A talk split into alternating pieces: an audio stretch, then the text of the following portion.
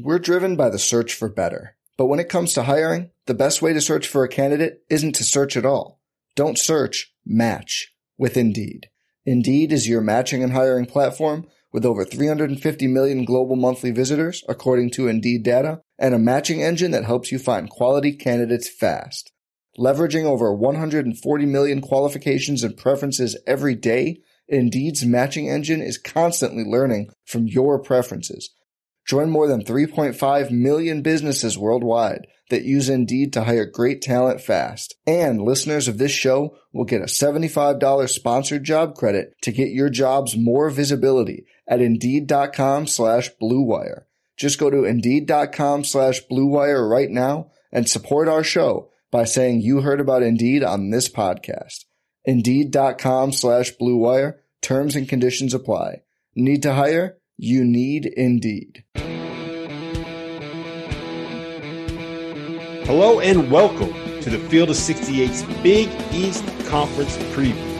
I am Rob Doster, and with me I have two of the smartest Big East basketball minds around. The one and only John Fanta joins us, and of course we are joined by Fox Sports One's Nick Baugh, the Creighton legend, if I do say so. So what's going on, gentlemen? How are we doing here?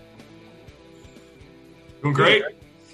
We're getting close to hoops. I'm feeling fantastic, man. It's uh, it's a, it's the exciting time of year where everybody's got hope, and it's just it's I'm, I'm doing fantastic right now. Yeah, ready to roll. I mean, I tell you what, it's just going to be terrific. You bring up Creighton, and you know what that that makes me think of? It makes me think of Friday night, December seventeenth, when the Villanova Wildcats are going to come to Omaha to take on the Creighton Blue Jays, and just that atmosphere. I mean, last year there were some fans at Creighton home games, but my goodness, uh, for that to be the Big East Conference opener, uh, a young Creighton team, but but welcoming in Villanova, the two programs that made to the second weekend of the tournament last year, that'll be a lot of fun. This league, it, it you could argue that other leagues might be Uh, better, um, or or you could make that argument, you could make that take, whether it's the S E C, Big Ten, but in terms of the Big East, that double round-robin schedule, Rob, it, it is really, really a blast to journey through, as Nick well knows. Yeah, there's there's nothing better than the leagues where you get every team playing a home and home. Um, so that's uh, that's pretty great about the Big East. You mentioned Villanova, Fenton. I, I, we're going to get into power rankings, and we're going to get into player uh, of the year and first team all conference and all that kind of good stuff at the end. But I do want to talk about some of the bigger storylines in the conference at first. And for me, the biggest storyline in the Big East this season is Villanova and what they're going to end up being. My take, it might be a hot take, I don't know, is that Villanova is a little bit overrated as a top five team. Uh, I thought that they kind of struggled last year. They lost their best player in Jeremiah Robinson Earl, and now we're expecting them to get better this season. I, I don't know. I just don't see it. Nick, where do you stand on Villanova this year? Well, I think – They can be the, they're on top of the Big East. I mean, I think by everybody's estimation, they're going to be the the preseason favorites. But I, I can I can see where you're coming from when you zoom out from a national perspective. Are they a top, bona fide top five preseason Final Four caliber team? That remains to be seen. But I think you pointed out Jeremiah Robinson Earl. That dude did so much for them. He was the it, in a roster full of guards and very perimeter oriented. He was the one dude that could rebound, he could defend the rim, he could guard multiple positions inside. It's tough to play small ball unless you got that versatile big that can switch and guard perimeter players and then punish perimeter players inside. So I, the only the only pushback I'll give you is is I I I think of a get ready for a name drop here, Doster. I was doing a Zoom last year with Tom Izzo. I was getting ready to do Michigan State and Iowa. And he made a comment about Garza. He goes, you know, Garza is one of those guys, he clearly came back to win a championship. And for some reason, that line stuck with me the second I saw Colin Gillespie and Jermaine Samuels announce that they're coming back. Like, I think they're coming back because they have a sour taste in their mouth with how last year ended. I don't think they got to feel like they got to go, obviously, because Gillespie was hurt, swing for the fences with their full locked and loaded arsenal of players. So I just think when you have a combination of probably the best culture in college basketball with a very veteran experienced backcourt, I, I don't know. I, I also think they're one of those teams that we could be looking up and, and could be in the Elite Eight when it's all said and done. And, And who knows when you get to that stage of the season. But I can totally understand where you're coming from, Robin, that maybe from a national perspective, they're, they're maybe not in that top five preseason Final Four, Gonzaga, Texas, Kansas, U C L A type of caliber team on paper. Fanta, where do you stand on yeah. Villanova? Well, I'll tell a story that kind of furthers that point. I'm in the locker room at the twenty eighteen National Championship postgame, and you get done talking with Jalen Brunson, you get done talking with Omari Spellman and Dante DiVincenzo, and you guys know it, being in a crowded locker room, sometimes that leaves three or four guys that are just unattended to, and sometimes you might be able to get a thought from them because you're the only one there, and they might give you something a little bit better because they haven't been talked to at all. And I went up to Colin Gillespie, and, uh, you know, I talked a, a little bit with Jermaine Samuels that night, and you know what the thought was from them? Someday, what these guys are tonight, this will be us. This will be us. Like, they were bringing that up actively, that they observed a lot, they saw what it takes, and the plan was for it to be them when they're leading this team. And I, I do think that at Villanova, I think at a lot of other programs, that's kind of just talk. At Villanova, it's action. Like, they they really do have the culture that I think stands in a class of its own in this sport. To your point, does this team have to figure out how they're getting consistent complementary scoring? one hundred percent. There's no question about it. Justin Moore needs to turn into a good player, from a good player to a great player. Brandon Slater's a guy who needs to give them more consistency. And to Nick's point on the front court, they really don't have a guy that played Robinson Earl's role to now play that role in their offense this season. What I think is going to be really interesting is if they can go to lineups where they basically have Jermaine Samuels play the five. Because, like, he's big enough and he's physical enough where if you play him out of position, he's not going to get overwhelmed by any of the big guys in the Big East, right? It's not like there's any uh, unbelievable five men that are going to completely overwhelm. There's no Luka Garzas in this league. So you put Jermaine at the five and you get Brandon Slater out there, Justin Moore, Caleb Daniels. All of a sudden, you have a lot of guys that are versatile, that can guard different positions, that can switch. Villanova has no problem switching into mismatches, right? And when you have those kind of five perimeter-oriented players, all of a sudden, you become pretty difficult to guard. So I can kind of see that being something that would make sense. And at the end of the day, I mean, look, Nick, you don't want to bet against Villanova ever, right? That just seems like not a smart thing to do. Yeah, and, and I like your small ball idea because I think it, it, first of all, it accentuates how they want to play. They are painfully simple. And I mean that in the most uh, respectful way you can imagine. They don't run anything exotic. You know, they're not running, you know, elevator screens, pick the picker, curl, pop. Like, they are pin down, get Samuels at the elbow, get out of his way. And then they are one of those teams that if you can't guard one-on-one, they are going to torture you. And if you put Samuels at the five, it's going to be really challenging for teams. And the other thing I think some teams get scared of and spooked out of playing small ball is anymore, to your point, Rob, outside of a Luka Garza, teams don't want to come down, bog down their offense, and try to take advantage of a perceived mismatch and throw it inside. Their offense comes to a grinding halt. They get stagnant.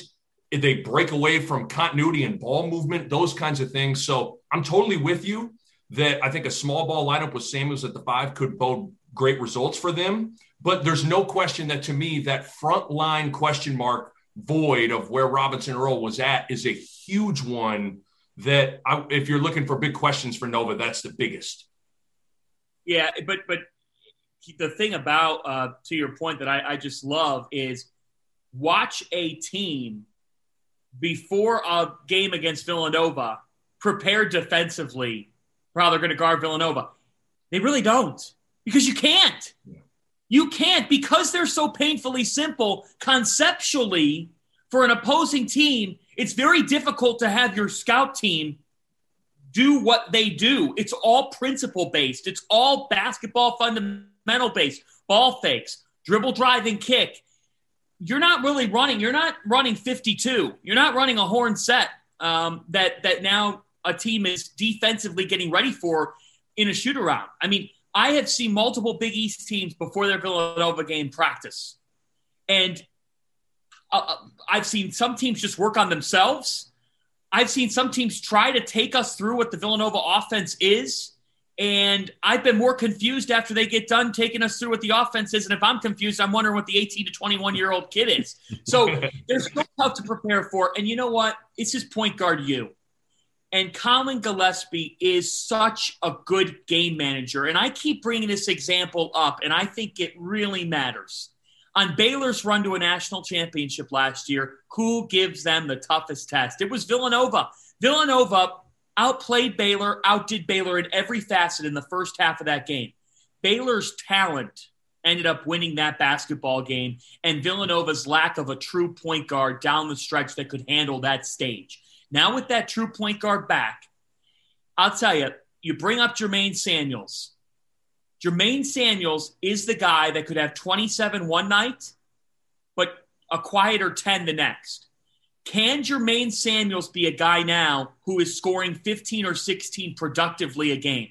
If Jermaine Samuels is doing that, then you fill some of the void in your front court, and then you're talking about a team that can be a Final Four caliber one. One thing's for sure, we're going to find out rather soon just how good this team is, because their non-conference schedule is as challenging as any team in America, with trips to U C L A and Baylor, among others. Yeah, Rob, let me, Rob, let me ask you this real quick, because you did all the you, – your your draft stuff was really good, breaking down film and all that stuff. Who's the who is the pro on this team? I, I don't I don't think there is one.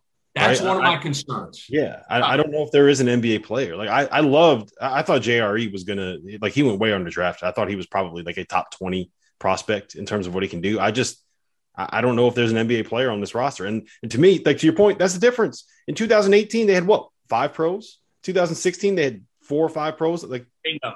I don't know if there's an N B A player. Right, right. So that's the concern. The other thing, as I I might as well, if I'm going to be a name dropper, I'll be a name dropper one more time, then I'm done. I promise, no more name drops. No, but, don't promise that. Don't promise. But, but I think it. it hey, it listen, you can drop any names on this show you want. You just can't drop the name Grant Gibbs. As long as we don't have Grant Gibbs on this show. Yeah.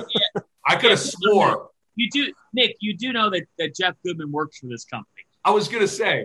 I was gonna say. I thought you, Dosh, you were gonna say you can't drop Jeff Goodman. I didn't. I was not expecting you to say you can't drop thirteen names a podcast. Go, go ahead.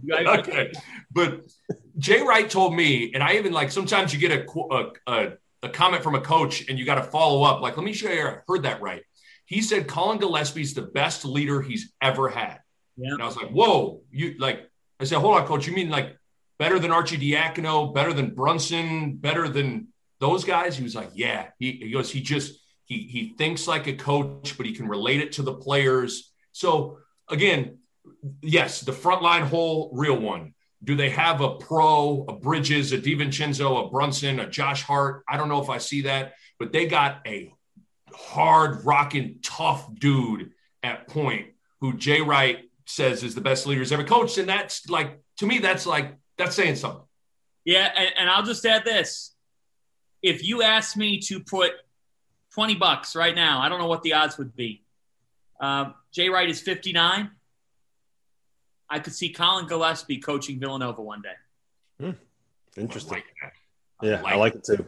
All right, let's pivot. Let's move on to uh, what I think is probably the, the second biggest storyline for what could end up being the second best team in this conference, and that's uh, that's UConn. Look, they're going to be great defensively. They have a ton of athletes up and down that roster. They're going to be able to give you different looks. Fanta, we have talked about this ad nauseum at this point. Where does UConn get their scoring from? If there's ten seconds left on a shot clock in a game, who are you giving the ball to? How does that play break down? Like what, what happens there, Fanta? What are you seeing? Yeah, this is a question that I asked Dan Hurley a couple of weeks ago, and, and he talked up the lead candidates to be those guys. So Tyrese Martin, the Rhode Island transfer, he's framed up his body even more, and he looks like someone that N B A draft scouts actually might want to start taking a look at, because he does play that tweener position. He's versatile, and his perimeter game looks like it has improved. We'll see if that translates to game results. Tyrese Martin is certainly a candidate. R J. Cole is going to be the leader of this backcourt, and R J. Cole was a guy who was a bucket at Howard but had to play a different role for Connecticut last year. Big transition from Howard to UConn, but R J. Cole looked the part last year, and he made some key plays for UConn on their journey. Remember, James Bouknight spent a good period of time injured, so it's not like it's totally new for this team to be having to play without him. But that's not enough for me. You know, that that's not enough for me. UConn's best form of offense at times might be offensive rebounding. In fact, it probably will be. So for UConn to have late game success, we need to see Adama Sanogo be one of, if not the most improved player in the conference. And you've got to see in different roles, Isaiah Whaley and Tyler Polley continue to be consistent, but also show that they can score the basketball. So I think that this Connecticut team is deep. I'm curious. I typically do not ever say this in the preseason about a team. I will never say, oh yeah, this freshman's going to have to hit big time shots for them. But because UConn is so deep and because they have so much length and because they have a setup man in Cole, it does make me wonder if a Jordan Hawkins, a four-star recruit, comes in here and is relied upon to hit a catch-and-shoot shot late in the game because he's surrounded by players that will help make up for different things. And even though he's a freshman, he still could make that shot for them. I think it's a musical chairs type of thing. Sometimes when people say if you have multiple quarterbacks and you're playing different quarterbacks and not just one, does it mean you just have two or three average guys? But I think UConn's deep enough where they actually could compensate for the loss of Bouknight and have a couple of guys and do this by committee. One thing's for sure, I just don't see it being one guy hitting the big shot for them late in games. But sometimes that's okay that way because it makes teams prepare for you and how they're going to guard you. Yeah, I, I mean, I think when I look at UConn, I think one of the first things you got to ask yourself when you're assessing a team is, does the core of their roster still fit the identity of the way they want to play, like what they hang their hat on? And what UConn hangs their hat on with Dan Hurley is kick your ass on ball defense, physical. They're going to out rebound you. As Fanta pointed out, they're going to crush you in the offensive glass. The core of their team fits that perfectly. In some ways, Bouknight was the guy that didn't quite fit that. Bouknight was, was he was a good defender, but he wasn't necessarily, I wouldn't consider him a junkyard dog guy like a Tyrese Martin, like a like a Whaley, like R J. Cole, those kinds of dudes. So I think, first of all, you got to like that. Um, I wish I'd have checked. I bet Bouknight, did they end up playing just about as many games with Bouknight as without a year I'll ago? That, I'll check that right now. I think it was, so he played fifteen games, and as a team, they played twenty-three games. So he missed eight games last season. Okay, so not not quite as much. But I think it's important, and Fanta brought it up, like the fact that they got eight games in figuring out how to live without James Bouknight makes a big difference. It's not going to be completely foreign where all of a sudden you're removing a guy that was your all your offense. I mean, I watched him score forty against Creighton early in the year. And then, you know, they had to figure out a different way to play. And, it, and sometimes you can be too reliant on a guy and it can make you lazy offensively. Uh, Bouknight will just go bail us out, get it, get the ball late in the clock, just get it to Bouknight and go make a play. So I, while – I do think the Bouknight void is a real one. I mean, he's he's a lottery pick for a reason. I do think there's a lot to like about this group because they totally exemplify the way Dan Hurley wants to play. He's just going to have to piece together the offense a little bit. And I think he's got some pieces. Yeah, I think there's I think there's two things that I, I want to point out here. One is that I think Hurley's system is going to be able to create easy shots for him off of turnovers, getting layups and kind of those pick six baskets, uh, and off of off- offensive rebounds. I mean, we we joke about it, but yes, at some point when you have that many good offensive rebounders and you just kind of lean into to get into the offensive glass, you can have success doing that at the college basketball level. We've seen it over and over again. Uh, the other thing that I want to say is um, Hurley's kind of like driven this point home during the offseason that, that after uh, after R J got hurt against, I think it was with like five minutes left against Creighton, right? They they weren't the same team without him. And I think what you could see is that uh, having that kind of point guard and that facilitator mattered more than not having that guy that you gave the ball to at the end of the clock, like a Bouknight. So I think that Cole's role just as a veteran leader and, and kind of making sure everything is organized matters a lot um, as well. And the last thing that I'll say is this. I don't think you have to have a guy that is just an I S O scorer to be able to create those those like uh, those shots with ten seconds left. You can give the ball to Adama in the post. Like, he's not bad down there. The other thing I think you could do is Tyler Polley's really good at running off of screens. And if you could scheme ways to kind of get him running off of a staggered or get him coming off of a pin down or uh, try to run your offense around getting him an open look at the end of a clock, I think that that's something that makes a little bit of sense as well. Yeah, and here's the other thing. So there's two sides to this. Number one, Tyler Polly, Isaiah Whaley coming back for this season. These are grown men. I mean, that's that's why this college basketball season is going to be so special. You have some guys back for a fifth or a sixth year. They, they are they're grown men. Like they're mm-hmm. they're old enough to, uh, if they had the right woman in their life, they could have her walk down the aisle and wait on her. I mean, that's that's what we're talking about here. It's it's crazy. That's that's what we need to we need to think a little bit more like that this year. I mean, we can't be. They, they're not necessarily kids. Some of these guys that are back for a sixth year, they're that's an adult right there. So. I, I digress. I think the, Fant- the other side twenty-seven is, weddings this summer, and all of a sudden the only thing that he could think about is people getting married. Yes, I'm trying to matchmake. Um, Led the so, nation but, in weddings, John Fanta. Everybody's a leader in something. Um, I'll tell you, you know, the, here's, the, here's the other side, though, guys. So a lot of people think that UConn is the second best team in the Big East. Um I think they'll probably be picked there in the preseason poll. I think the coaches are going to do that, one, to put them there, two, to put pressure on Hurley because the coaches want to do that. Um, but I think that, like, when was the last time a team finished second in the Big East and didn't have an all-Big East first-teamer? Like, this team might actually not have one of the three or four best players in the league. And they could be the second best team. And so you talk about, like, with Villanova, who's going to the N B A from that team. With UConn, we don't exactly know what that picture looks like either. And we don't know if they're going to have one of the five best players in the league. So uh, maybe they still will win, and maybe they're just deep enough to do that. But I, I think that's interesting that they could be the second best team and not have one of the best players in the conference. Before we move on, let me tell you guys a little bit about our partners over at Bet Rivers Sportsbook. If you haven't signed up for Bet Rivers yet, now is the time because they are offering a two hundred fifty dollars match bonus for your first deposit. But what sets them apart is that they require just one playthrough to turn your bonus into cash money. With their rush pay instant approval, withdrawing your winnings is safer, it's more secure, and it's more reliable.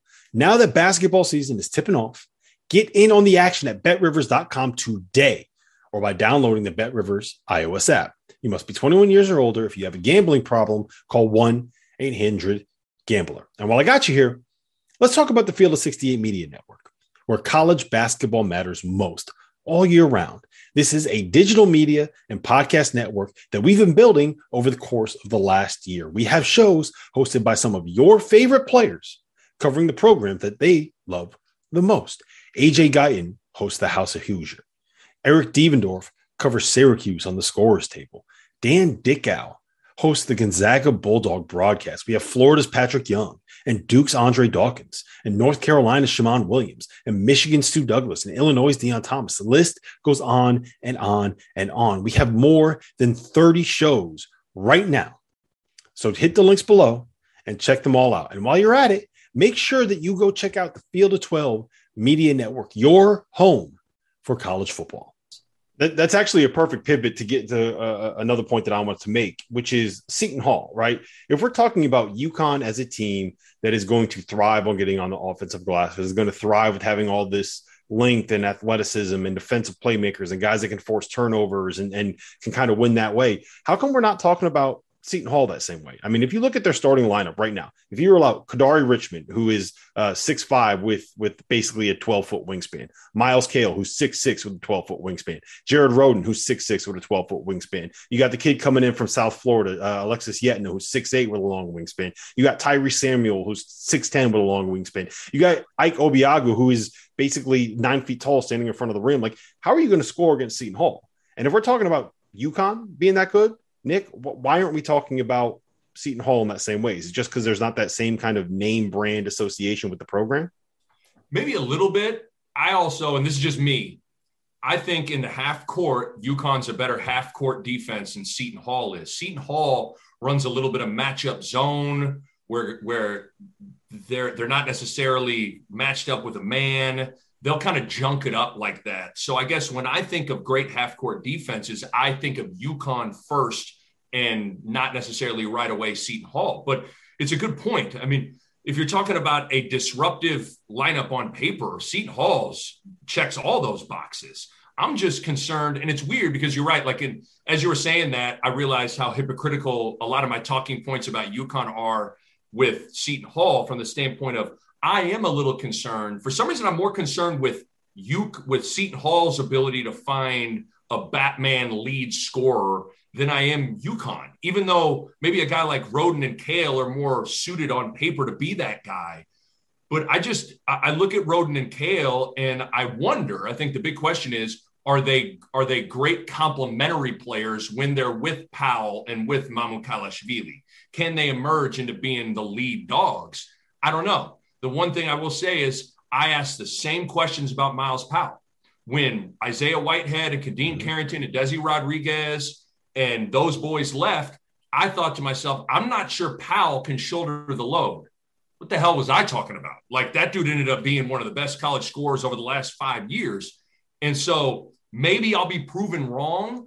I just get concerned that Seton Hall's been kind of living in this world for two or three years where the, when you can just pencil in twenty, like Powell can play terrible and have twenty. Mamu can play bad and get you nineteen and eight.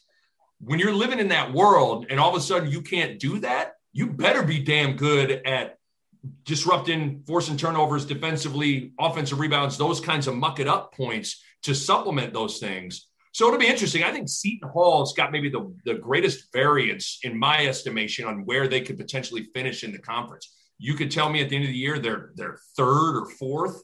I'd buy it. You could tell me they never get the offense figured out and they struggle. And I, I think I'd maybe buy it. Yeah, I could not agree with you more on that. And I think that, uh, the only area that I disagree with, I, I totally agree with as high as third or fourth, as low as the sixth or seventh. You could say that about a, a good number of teams in this conference, which I'm sure we'll get to.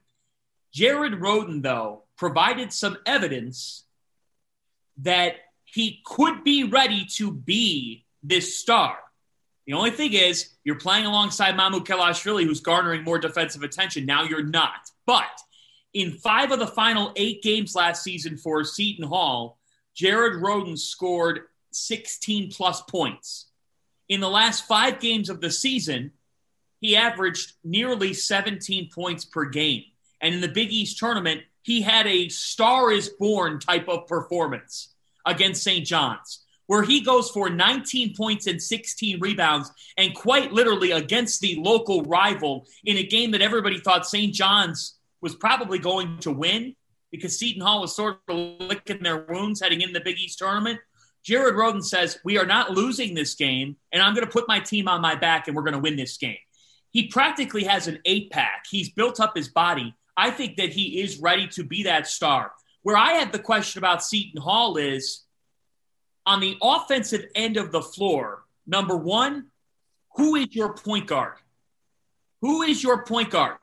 So Kadari Richmond is the guy that they think is going to be the point guard and, and and the starting point guard. There's a lot of people that are high on Kadari Richmond and think that he could be, be someone that ends up getting pro looks, not this year, but down the road. But Kadari Richmond has to prove it. You're a transfer for a reason. Um, you come into this program now, you got something to prove. You are a New York City kid. Kevin Willard has seemingly developed really good point guards through the years, whether it be a Quincy McKnight, even a Madison Jones, guys that have transferred into the program and he's made better. Bryce Aiken, huge question mark, because he's been more injured than he has been healthy. So if you're counting on Bryce Aiken, it's hard to rely on that. They bring in an American transfer in Jameer Harris, who should shoot the basketball for them, provides them some perimeter play. But for Seton Hall, you know, you brought up Obiagu, Yetna, and Samuel. Those guys aren't necessarily great on the offensive end of the floor. Like, they're not going to give you a lot of buckets. This team is disruptive defensively in the front court. They need to hash out. They have guys, like they have a room that's full of different guys uh, in their backcourt. They have to hash out the, what their best seven-man rotation is. And I think that that's the key to finding out how good you are. Sometimes if you're playing eight or nine, it means that you have some more question marks on your team than you have answers, and you're still playing it around. Look, Kevin Willard is a good ball coach, makes things work with this program, and I think Rhoden is ready to be the star of this team. I just wonder who's getting him the basketball on a consistent basis, because last year Seton Hall's point guard play is the reason why they ended up not making the N C double A tournament. They had to give Sandro and Jared Rhoden the ball and just say, go do it. And that's why Creighton came back on them at the Prudential Center from sixteen points down and beat them. And Seton Hall, that, that loss demoralized them. If they have point guard play, I think this team could be third or fourth and will be an N C double A tournament team, but that falls on the Syracuse transfer, Kadari Richmond, at least in my mind. Yeah, I think it's partially Kadari and partially going to be whether or not one of Jameer Harris or Bryce Aiken can kind of be like a microwave scorer off the bench. If you just have someone that can come in and give you a different look, giving you a, a different change of pace, that can get you ten, eleven, twelve points a game, um, playing eighteen minutes, I think that's something that would be really, really big. I don't know if either of those guys are up to it. I don't know if Bryce is ever going to be healthy enough to do it. Uh, but I do think that matters. One thing, one thing, I I do think that this needs to get brought up. You bring up some questions. Like for Seton Hall, let's look at it this way. At Michigan, Ohio State down in Florida, either California or Florida down in Florida in Fort Myers, Texas, Rutgers, Yale, Iona.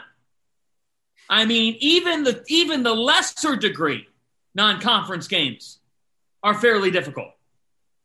This is a really, really, really hard non-conference schedule. Like, you go to Michigan and you host Texas, those two alone, I'd be like, okay, you're good in my book. But then they pack together these other schools. They got to play Texas and Rutgers. Those two games are in a span of four days. And you know the Rutgers game, that's a that's a big game over there. So, man, th- like with the questions they do have to answer, even Kevin Willard admitted it a couple weeks ago. He's like, I might have scheduled a little too hard.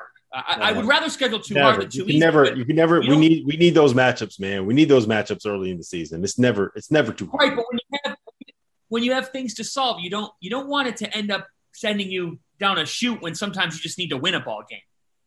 All right, so let me ask you this, Nick. Um, we kind of we, we've talked to talk Seton Hall, UConn, Villanova to death. I think that there are probably five teams that are kind of in that conversation for the top five in the Big East. The other two are Xavier and Saint John's. And it feels like this is the year for both of those programs, right?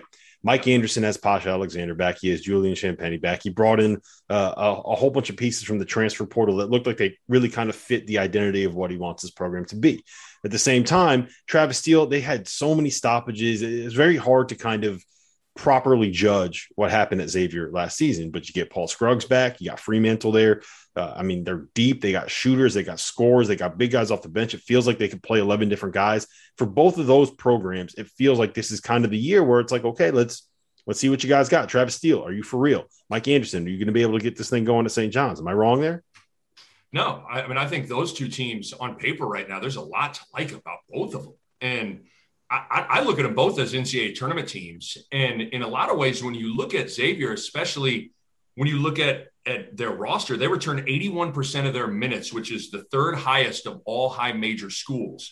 To me, it should be not a question of if they make the tournament. It should be, can they win a game or two in the N C double A tournament? And, and you brought up all the stoppages last year, really disrupted some things. And then when Nate Johnson got hurt towards the end of the season, it really hurt them because Scruggs and Freemantle need some space inside, and Nate Johnson was fourth nationally in, in three-point percentage, and so he's a really important piece. They also went in the transfer market and picked up two pretty good players in Jerome Hunter from Indiana and Jack Nungy from Iowa. It'd be interesting to see how healthy Nungy is because he hurt his knee towards the end of last year, but I've, Nungy's a really good player. So you, you, it is a big year, though, for Xavier and Travis Steele. I mean, four years ago, they were a one seed and won the Big East. Then they go to the N I T. Then in twenty twenty, COVID cancels the N C double A tournament. And then they missed the N C double A tournament last year. Like, it's time to get back to where Xavier should be. That's a hell of a program there. And I like their team on paper a lot. And I'm right there with you with Saint John's. I mean, is this going to be the first year that Saint John's wins a tournament game since the year two thousand? I mean, they went in twenty nineteen, they lost in the first four. In twenty fifteen, they went to the N C double A tournament, lost in the first round. Uh, I think they got arguably, prob- not arguably, I think they got the best two-man combination in the conference in Posh Alexander and Julian Champagnie. And how, th- this is something I was thinking about this morning. I think Saint John's having fans in the stands is oh, going to yeah. make a huge difference for the Red Storm in that press. I'm going to tell you right now, the first thing that goes when you're on the road in front of a hostile crowd is decision-making. And when you're getting full court pressed, imagine Posh Alexander picking you up ninety-three feet from the hoop and the place is rocking. Like you, you better be rock solid with the ball. So I think Saint John's is a team that's poised to get a big boost from fans being back in the stands. I, Rob, I think both these teams are N C A A tournament teams. I really believe that. So you want to hear a crazy stat? Ron Artest has had three different names since he left Saint John's. Saint John's has won one N C A A tournament game since he left Saint John's. That's oh not, my God. That's not that's not not ideal. Not no, ideal. Fanta, where do you where do you stand on these two teams? Okay, so I'm feeling bullish Uh-oh. as we do this podcast this morning in the Central Time Zone and a little early afternoon in the Eastern Time Zone. To Nick Ba's point, there is no reason, no reason why Saint John's basketball should not be back in the Big East tournament semifinal Friday night, which it's been years since they've been in that, because, again, they have a home court advantage in their conference tournament, and I will pick Saint John's right now to win the Big East tournament at Madison Square Garden next March. I'll go bullish because it is a home game. Uh, they they actually match up quite well with Villanova, if I do say so myself. Last year, they beat Villanova down at Carnesecca Arena. And why? Because I think they have a player who is the guy to change the way you think about the program. No, it's not Champagnie. It's actually Posh Alexander. First defensive player and freshman of the year since Allen Iverson in the Big East to win both those awards in the same season. And I got to tell you guys, I was talking with an N B A scout who I have a ton of respect for. Like I, I think his opinion is outstanding. And I, he was asked earlier this week by someone other than me in a conversation who he thought was the best player in the Big East. And he mentioned Posh Alexander's name in the answer, like second or third. Just him mentioning that name for a kid as small as Posh is shows you how vital Posh is to the equation. That press defense and Posh, a New York City kid with the Italian-American community that is New York City coming over and brooding on the Johnnies, it, it really makes for an equation that should be successful.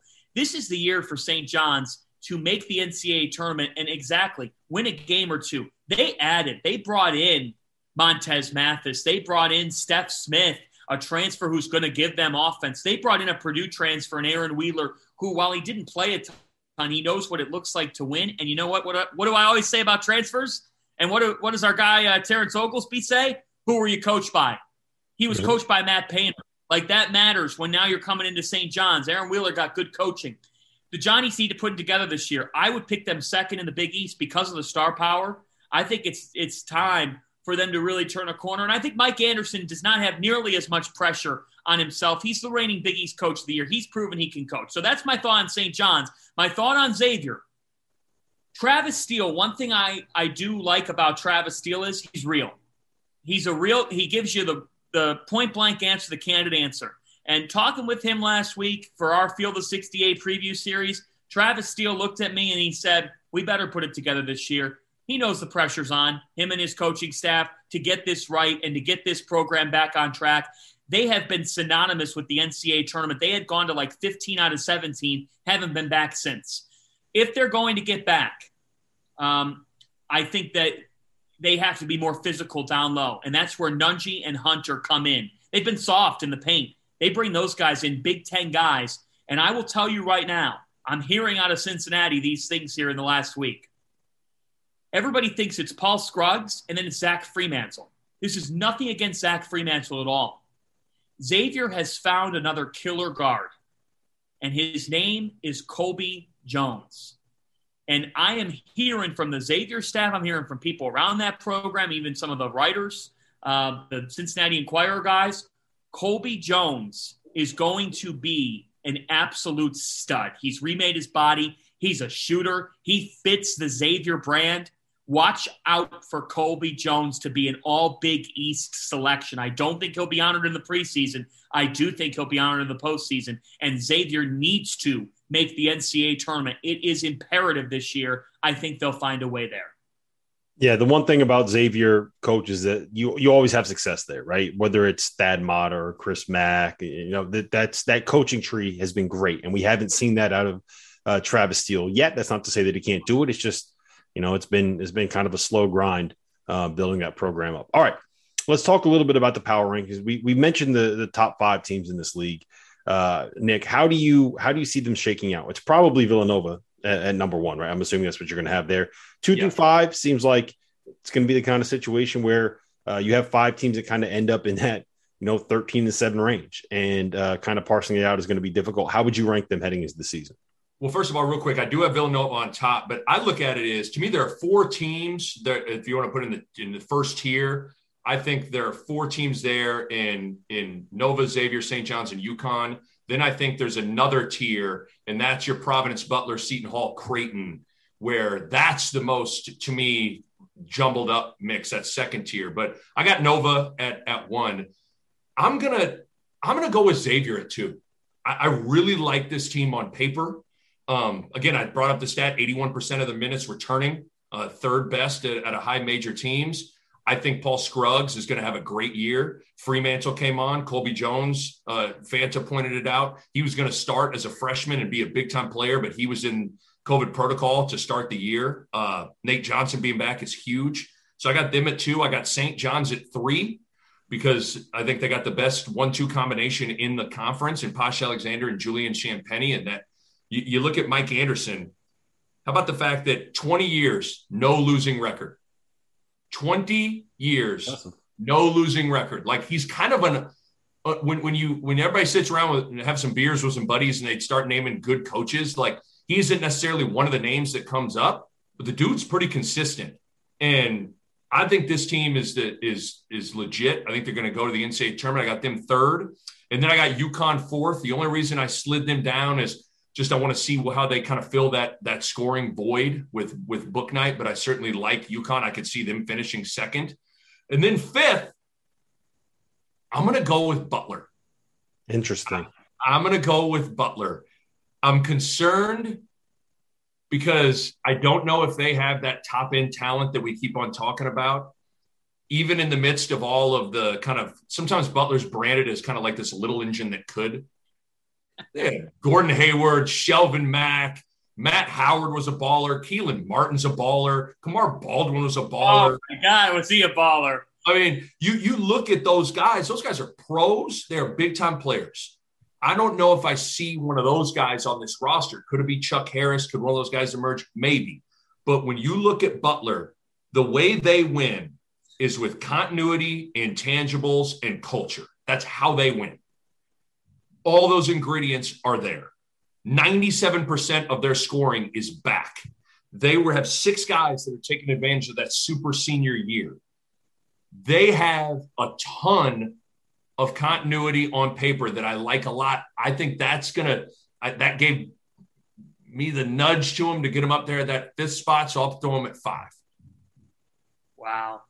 Wow, I'm with you. I'm, I mean, we were discussing over the summer – I. I we were texting each other back and forth, and um, I could not uh, – I'm with you on that, but I just think that Butler is a fascinating team. This is where we could use – we we really could use like a Steve Lavin drop in here because uh, he loves a little engine that could, like hearts to the hole, uh, all those all those types of sayings with Butler. They're like the one program in the league where where if if you don't think they have the, the star power, first off, that's that's unfair. But second off, Um, they they do kind of make up for it in how they play. Um, they kind of remind me principally, if that's a word, of the Virginia of the Big East because they they just they're going to defend, they're going to rebound. You are going to be in a two or three possession game with them.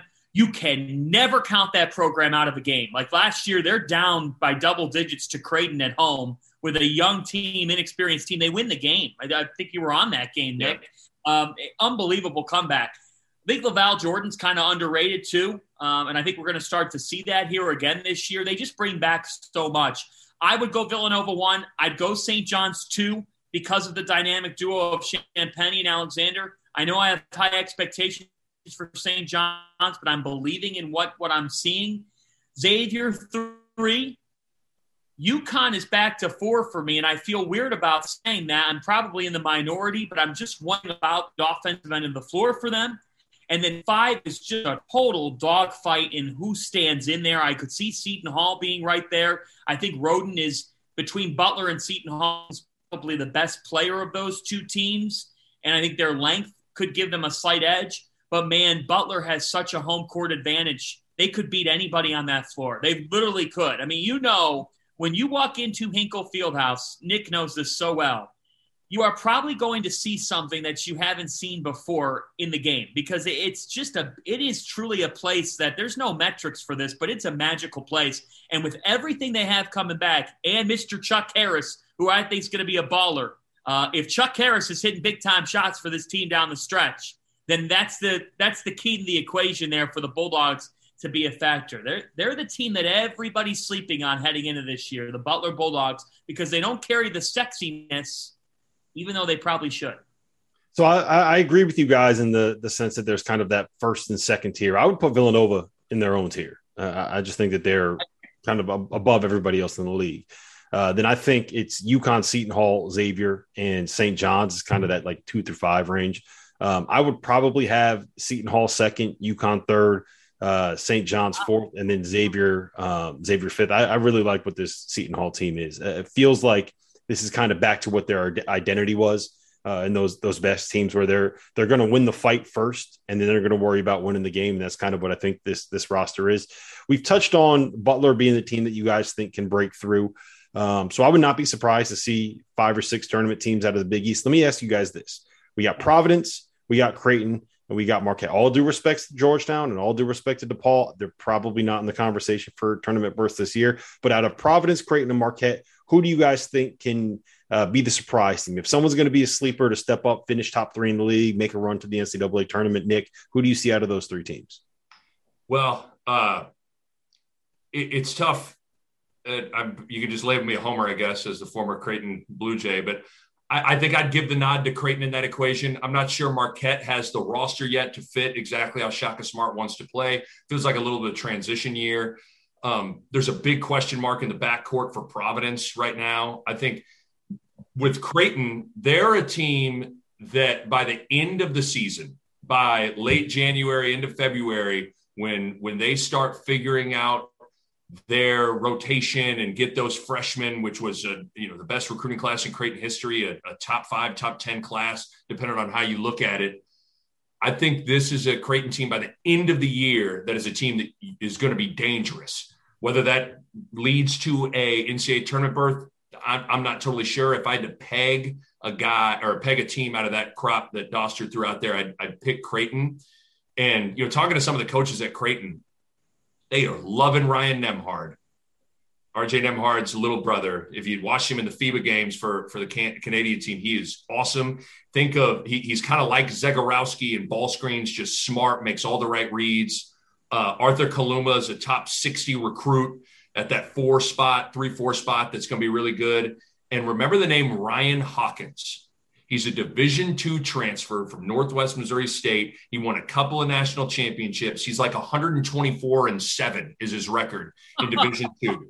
Like this dude, had, and we've seen, like, you used to kind of roll your eyes at D two guys going up in D one, but we've seen, whether it's a Max Strus, a Zach Hankins, a Duncan Robinson made the jump from D three all the way to fifty million dollars contracts in the N B A. I'm not saying he's that, but I'm just saying, like, good players can make that jump, and the coaches are loving Ryan Hawkins. They can play him at a small ball five. He can play the four.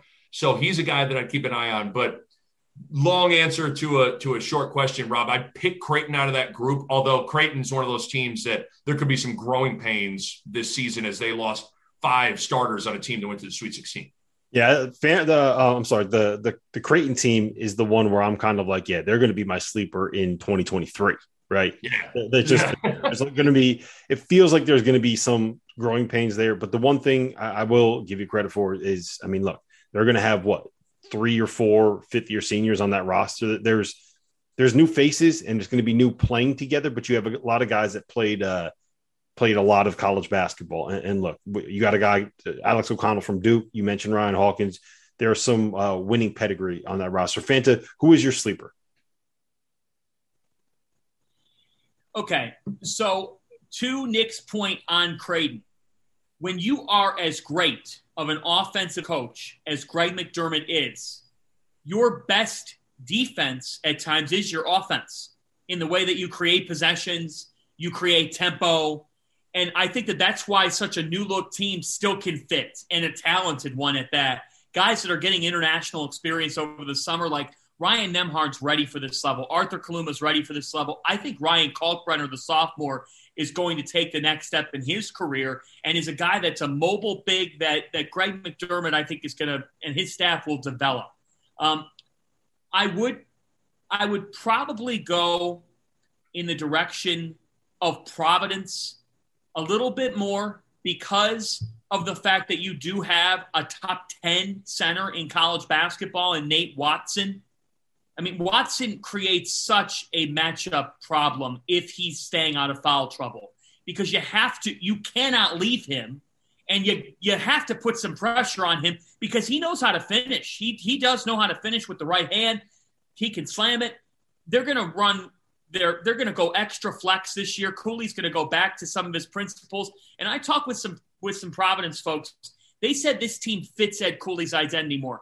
Providence's defensive metrics last year were horrible, horrible by their standards. They are such a better program on the defensive end, or at least they have been. Al Durham, coming in from Indiana, good at it. If Jared Bynum stays healthy, remember what happens when Luan Pipkins was playing, was healthy and then playing well down the stretch? We saw what Providence is with a point guard. If Bynum's healthy, and if A J Reeves, it's a huge if, but man, could that kid finally put something together like we saw when he was a freshman? I think Providence has a little bit more of, I'm going to err on the side of experience on this answer. Providence has more experience. I think Noah Horchler will help them as well, uh, a transfer at the four. But I want to close with this on this discussion. I was at Marquette practice yesterday. I do not think that they are ready to win now. Um, I just don't think they have enough. But Shaka Smart is forty-four years old. He walks into practice. He's running in place. His team runs into the gym. They went from zero to one hundred fifty. They stayed at that level for two hours. Havoc, Havoc light is happening in Milwaukee. It's back. Shaka Smart was not able to do what he wants to do as a coach because Texas had him recruiting players that were not going to play that way. It, it, that, the, the way that Shaka coached at V C U and the way that you're supposed to coach at Texas are two totally different things. Marquette's kind of an in-between.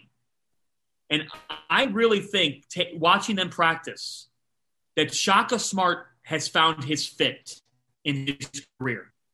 I, Marquette I agree. Is his – I'm high on this program going forward. I see a lot of possibilities, and I think with Steve Wojciechowski, you never knew what Marquette truly wanted to be. That is not the case when you sit down inside this practice. Not not this year. They're going to pick off a couple of teams because they play at a tough place to play. But if I were to pick between Marquette, Creighton, and Providence, and this might be a, a strange take because Creighton's been so consistently good, Marquette is the middle Big East team that I think has the most upside going forward. Remember, in the last decade, this program has still been to th- the end. It's just been eight years since they've been there.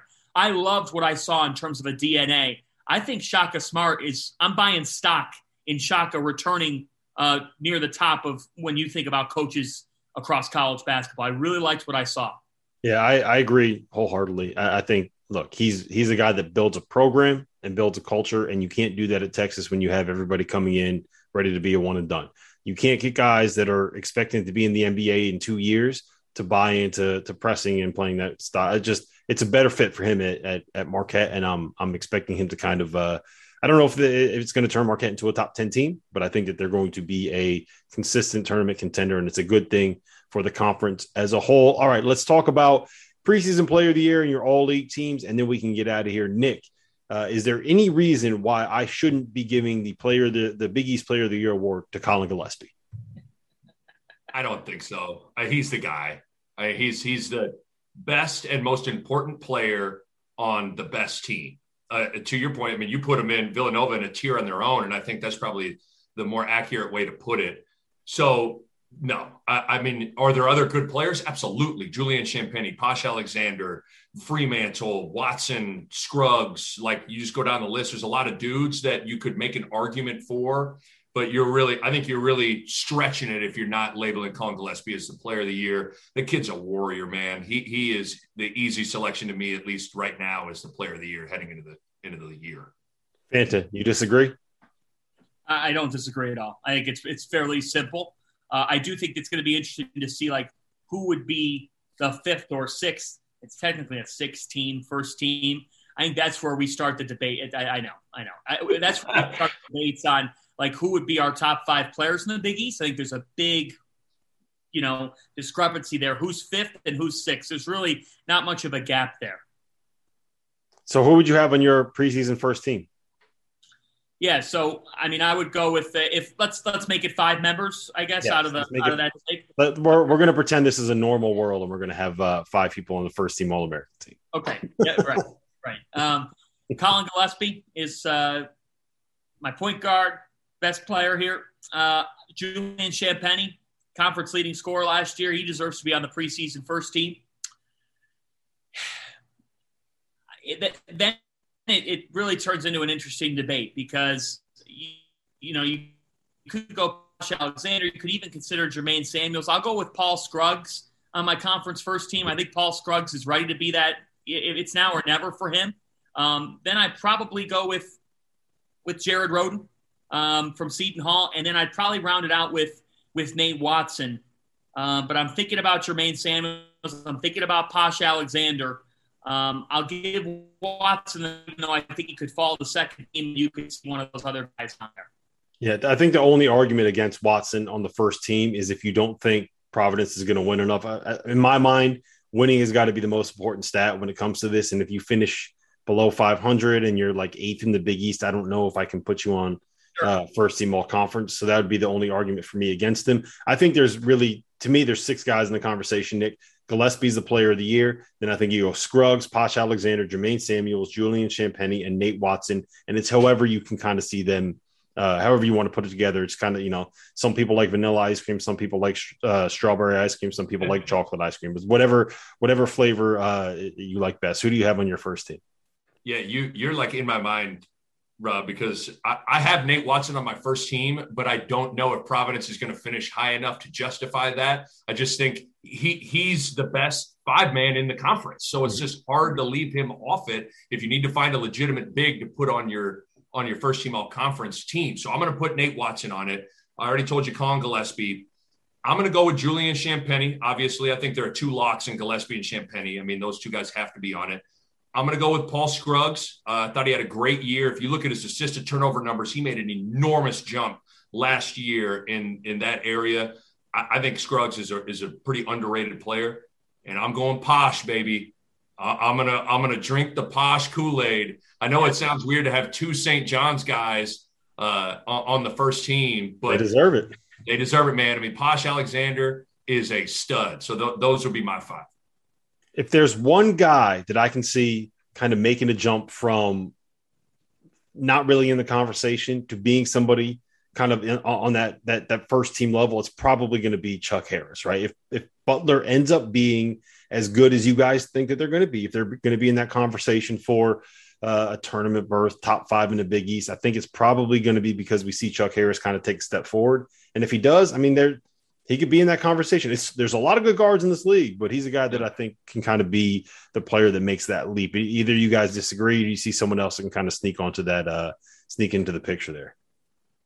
No, I think I think that's a good call, especially you know with with the potential that Butler could have, uh, and if if they reach that potential, Chuck Harris balled out. You know what I mean? So if you're betting on Butler, it's a good bet to bet on Chuck Harris because he's the most obvious guy to to make that leap. I'm going to go a different direction in terms of a breakout player. I don't think this guy could become a first teamer because I just don't know if they're going to, this team's going to win enough, but the breakout player to me in the conference is going to be Justin Lewis at Marquette. I think that oh, guy is a star. I mean, he, he's, he played behind Dawson Garcia and Theo John. He, he got hurt in the middle of the year. Like, this dude is awesome. Like, Justin Lewis was one of my favorite players to watch in the league. He had the tip in at the buzzer to beat Wisconsin last year. Uh, he's the dude that I think is going to be like when a Fox promo is like, you know, Providence comes to Milwaukee to take on Justin Lewis and the Marquette Golden Eagles. Like, that's, that's the kind of branding I think you're going to get. I think Lewis is the dude that's going to make a big leap this year. Yeah, I, I agree. He has remade his body too. I had a long form interview with him earlier this week, and the kid is ready to be a leader. He's getting coached harder now too. Shaka Smart is on him. I think he fits this defensive pressure, high tempo type situation. And he's a guy that pro scouts should be starting to look at. Like, if Justin Lewis is knocking down perimeter shots, he fits the N B A mold down the road because his body, like as a freshman last year, my goodness, did he, did he look fascinating just to be able to make the, the little plays that he did. He really helped winning at Marquette. When they were winning ball games, he was a huge reason for it. He got nicked up during the season. They ended up really struggling without him, particularly on the defensive end. So Justin Lewis is a great candidate for that. I, I think that when you look around the league as well, Colby Jones at Xavier needs to be brought up again for a guy that could really be a breakout star. He's on a deep team, but if Xavier's going to be two in the Big East, Colby Jones needs to help Paul Scruggs in that backcourt and be consistent, and I think he's a playmaker. I think Colby Jones is a playmaker. And then I, I go back to UConn. Like, if UConn's winning ball games, the guy that fits the mold that's a good player is Tyrese Martin. I mean, Tyrese Martin had some games last year where he really made a difference down the stretch. He made big-time shots. So those will be a couple of guys. I know I picked three right there that, that I think are interesting. But seeing Justin Lewis practice yesterday, whew, I was really, really, really impressed. I don't know how you – go about guarding him because of just how versatile he is. You got to have the right guy on him. You might have to put a guard on him at times. Well, listen, guys, I've kept you here for an hour. That was longer than I told you I was going to keep you here. So I appreciate the time. If you're still listening to this, this is the best Big East preview we're going to get. Nobody knows the conference better than the one and only John Fanta and our guy, Nick Ba. Thank you, gentlemen, for being here. You got it, Rob.